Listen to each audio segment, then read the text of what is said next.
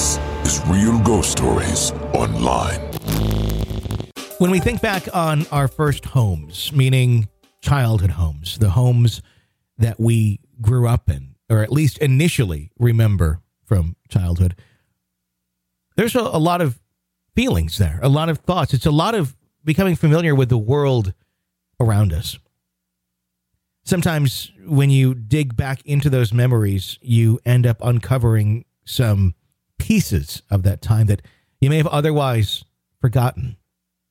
It's always intriguing to me as to why some of those pieces of the puzzle seem to be off in the distance, just out of reach. But then, if the right person or the right thought comes by, it brushes it back in, and suddenly it's all there. In our next story, we hear about a woman remembering her childhood home, place she grew up until about the age of eight. She remembered with very positive memories, very warm feelings, until she kind of digs back a little bit further into those memories and realizes, well, yes, the family life was positive, but there was something else going on with that house. Something in her first room. Something that inhabited that house that had a very different take on who's allowed to call it home. Take a listen.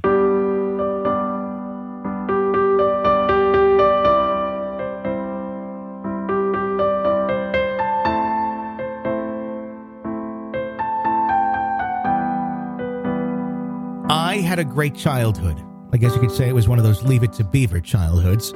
Nothing particularly crazy ever happened to me as a child that I can remember. Looking back, the early years of my childhood seem to have been coated in pastel colors, the sun was always shining and life was always good. But as picturesque lives often go, sometimes there can be something hiding underneath, something a little off and maybe a little strange. Such is the case for the first eight years of my life in Coffeyville, Kansas. In 1986, my family and I moved into a two story house on Ellis Street. It was a beautiful house. It sat right on the corner of Ellis and another street, which conveniently featured a hill that was perfect for sledding down in the winter. It was a perfect house to grow up in, with four bedrooms, a basement, a beautiful fireplace, and a big yard to run around and play in. What more could a kid ask for? However, as beautiful a location as it was, something wasn't quite right about that house. When I was a kid, my parents always told me there was no such thing as ghosts and I believed them for most of my childhood.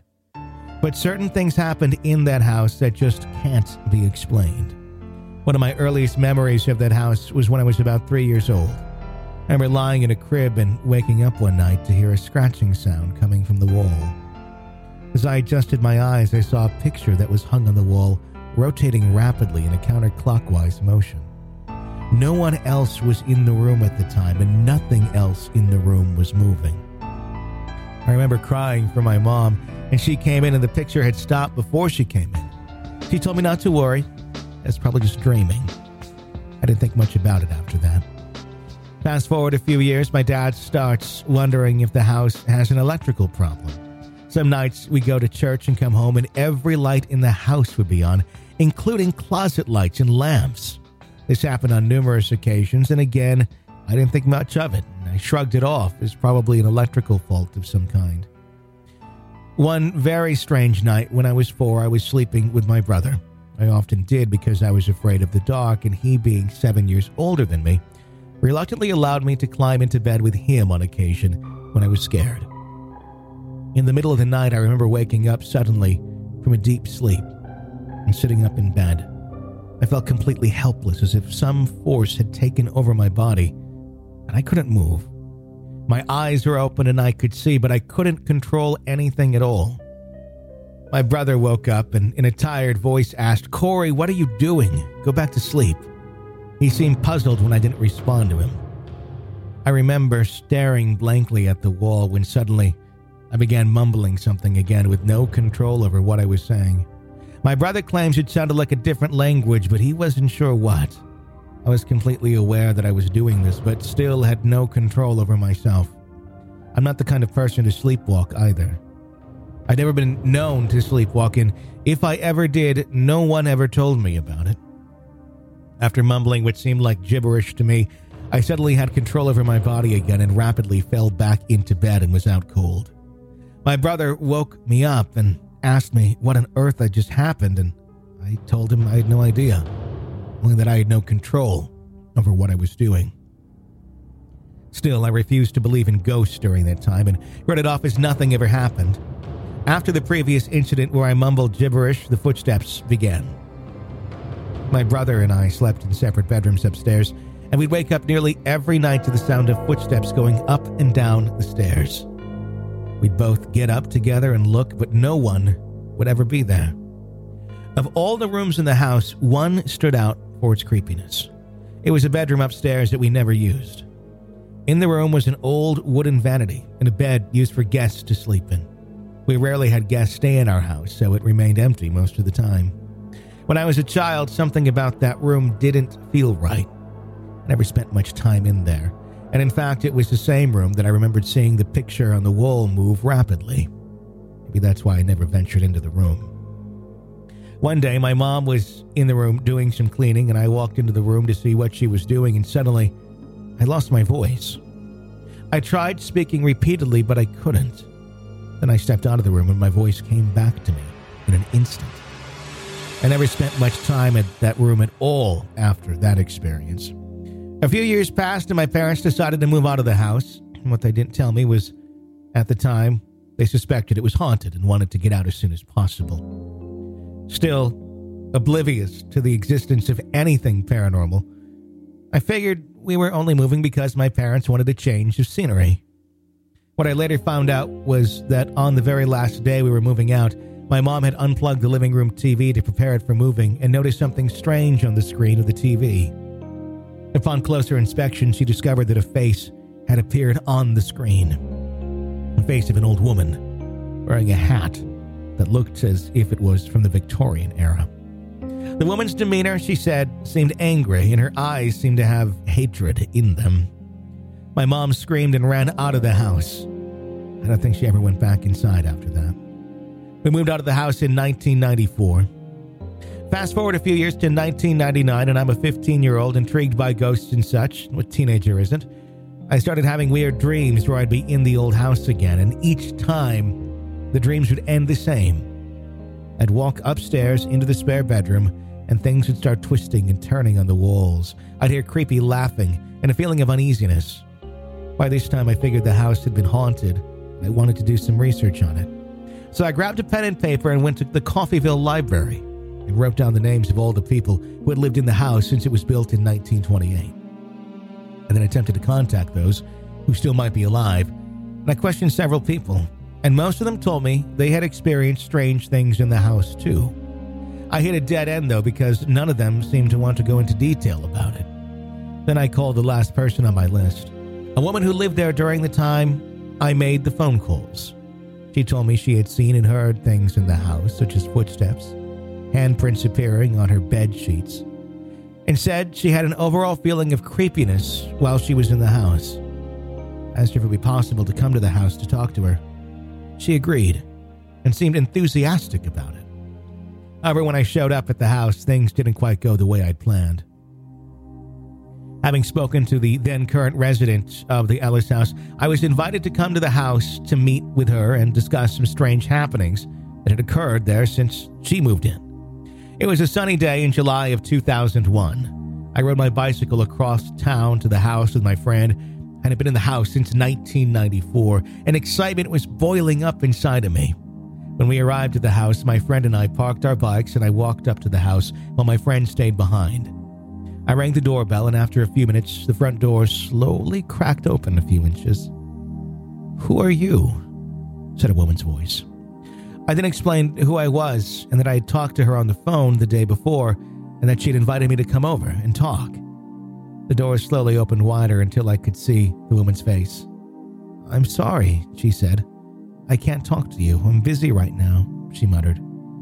Then she slammed the door shut the woman's demeanor had completely changed since I'd spoken to her on the phone the day before. This didn't make much sense to me. As I began walking down the front porch stairs, my friend shouted to me that we needed to get out of there. He said he thought he heard a voice whispering my name to him. I was at the front door, and it freaked him out. So we left. It was disappointing, and I didn't think I'd ever continue my investigation of the house after that. I'd given up on the house. I hit a brick wall, lost all motivation to continue.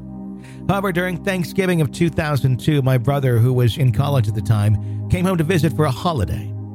He walked into my bedroom and told me I wouldn't believe what happened to him. He said he had gone to a psychic the week before just for fun while on a date with his girlfriend. He explained that as he entered the room the psychic was in, she sat up in her chair and began to tremble. He hadn't spoken a word at this point when the psychic said, Oh my goodness, you used to live in a haunted house, didn't you? My brother simply replied with a yes. Oh my, I'm so glad you and your family got out of that house when you did, she said with a nervous tone in her voice. She went on to say that there were three spirits haunting that house, which included a man, his wife, and a little girl. She described the man as being very violent and abusive towards his wife and daughter and said he didn't want us to live in his house. My brother asked the psychic how the spirits came into the house, and she said they were attached to a certain object inside the home, but couldn't pinpoint precisely what it was. At last, another tidbit of information had come to me about the house, but was it true? Are psychics really to be believed, or was this just a scheme concocted by someone eager to get a few extra dollars from one of her customers? I don't know. And quite honestly, I didn't care.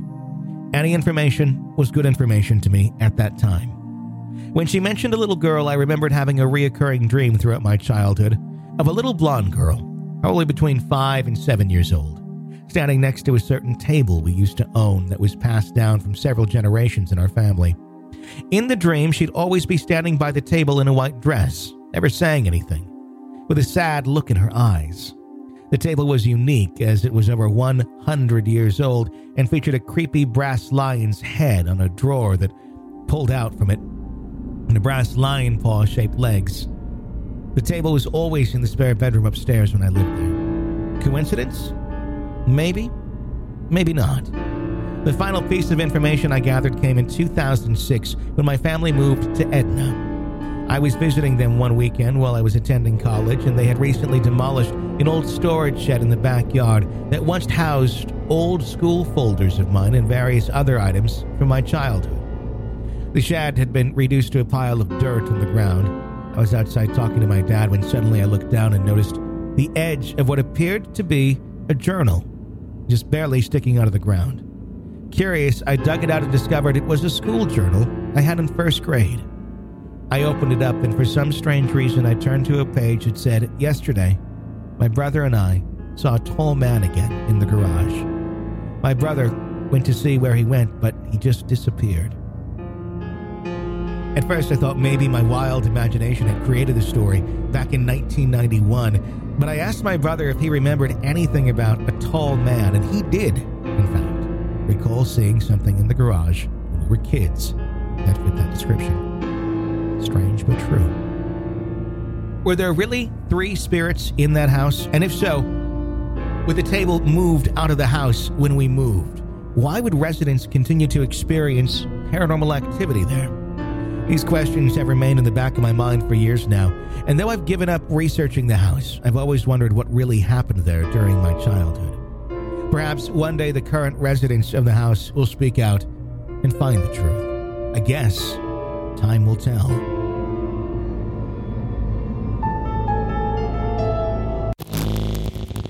This is Real Ghost Stories Online. Want a commercial free experience of the show with access to the world's largest audio archive of ghost stories? Sign up at Apple Podcast right now and try it for three days free. Ghostpodcast.com or patreon.com slash real ghost stories.